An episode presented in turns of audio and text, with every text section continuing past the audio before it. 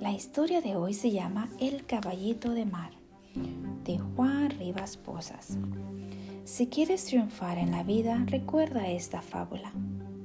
Había una vez un caballito de mar que estaba ya aburrido de que los mayores le estuvieran diciendo siempre lo que tenía que hacer. Él ya no era un bebé, él ya sabía lo que hacía y quería ser libre.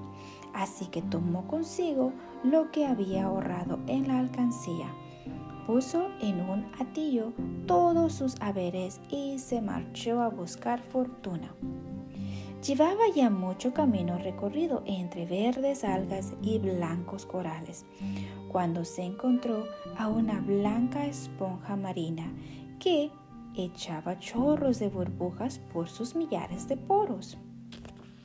La esponja le preguntó, ¿A dónde vas, caballito de mar? Voy a buscar fortuna. Ah, ¿sí?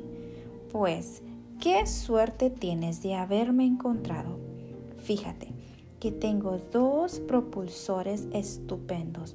Si me los compras, con ellos podrás llegar más rápido a tu destino. El caballito de mar le compró a la esponja marina los propulsores y siguió ahorrando su viaje.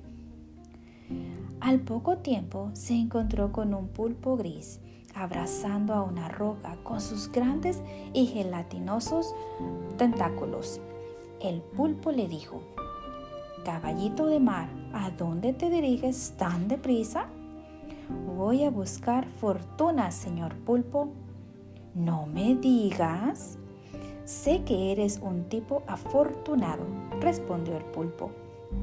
Justamente ahora tengo aquí unas ventosas especiales con las que te podrás adherir como, como remora a cualquier pez que pase y así llegar a donde quieres sin esfuerzo alguno.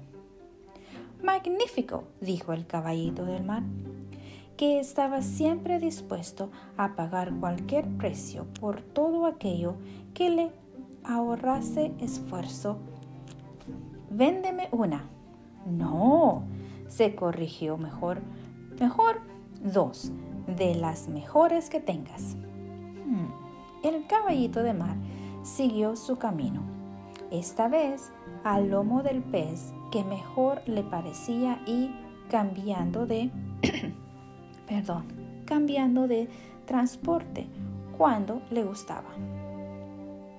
Más tarde se encontró con un pez volador y el pez volador le dijo, ¿A dónde vas, caballito de mar? Voy a buscar de fortuna. O mejor dicho, voy en busca de fortuna. ¿Y has encontrado algo? Aún no, pero espero encontrarlo pronto. Sin duda, dijo el pez volador, y yo te puedo ofrecer algo que te ayudará a encontrarlo aún más pronto y que nadie más te podría ofrecer. ¿Y qué es eso que nadie más me puede ofrecer?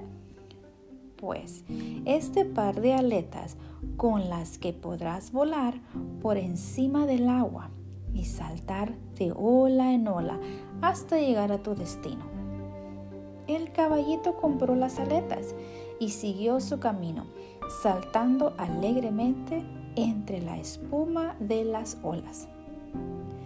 Estaba ya cansado de tanto viajar cuando se encontró con un tiburón. ¿A dónde vas, caballito de mar? Voy a buscar fortuna, señor tiburón, pero ya estoy un poco cansado y aún no he encontrado nada. Qué suerte tienes, amigo, dijo el tiburón. Yo conozco un atajo que te ahorrará un buen trecho. Y, abriendo su enorme boca, señaló hacia adentro. Ah, muchas gracias, señor tiburón, dijo el caballito de mar. Y sin pensarlo, un momento entró directo en la boca del tiburón. Moraleja. Si caminas en la vida sin saber a dónde vas, terminarás en el lugar que no quisieras. El caballito de mar representa a esos jóvenes que quieren hacer lo que les viene en gana, pero que en definitiva no saben qué hacer con sus vidas y en vez de dejarse guiar y dirigir, se lanza tras lo que les parece más cómodo y divertido. Quieren correr más deprisa, avanzar más rápido, sin jamás detenerse en pensar el fin que persiguen. A los 10 años dejan de obedecer, a los 15 de, de estudiar, a los 17 quieren probarlo todo, a los 18 quieren casarse, a los 20 divorciarse y a los 21, si llegan, suicidarse. Tomar decisiones sin pensar en las consecuencias es meter, meterse en la boca del tiburón y después ya no hay hacia atrás.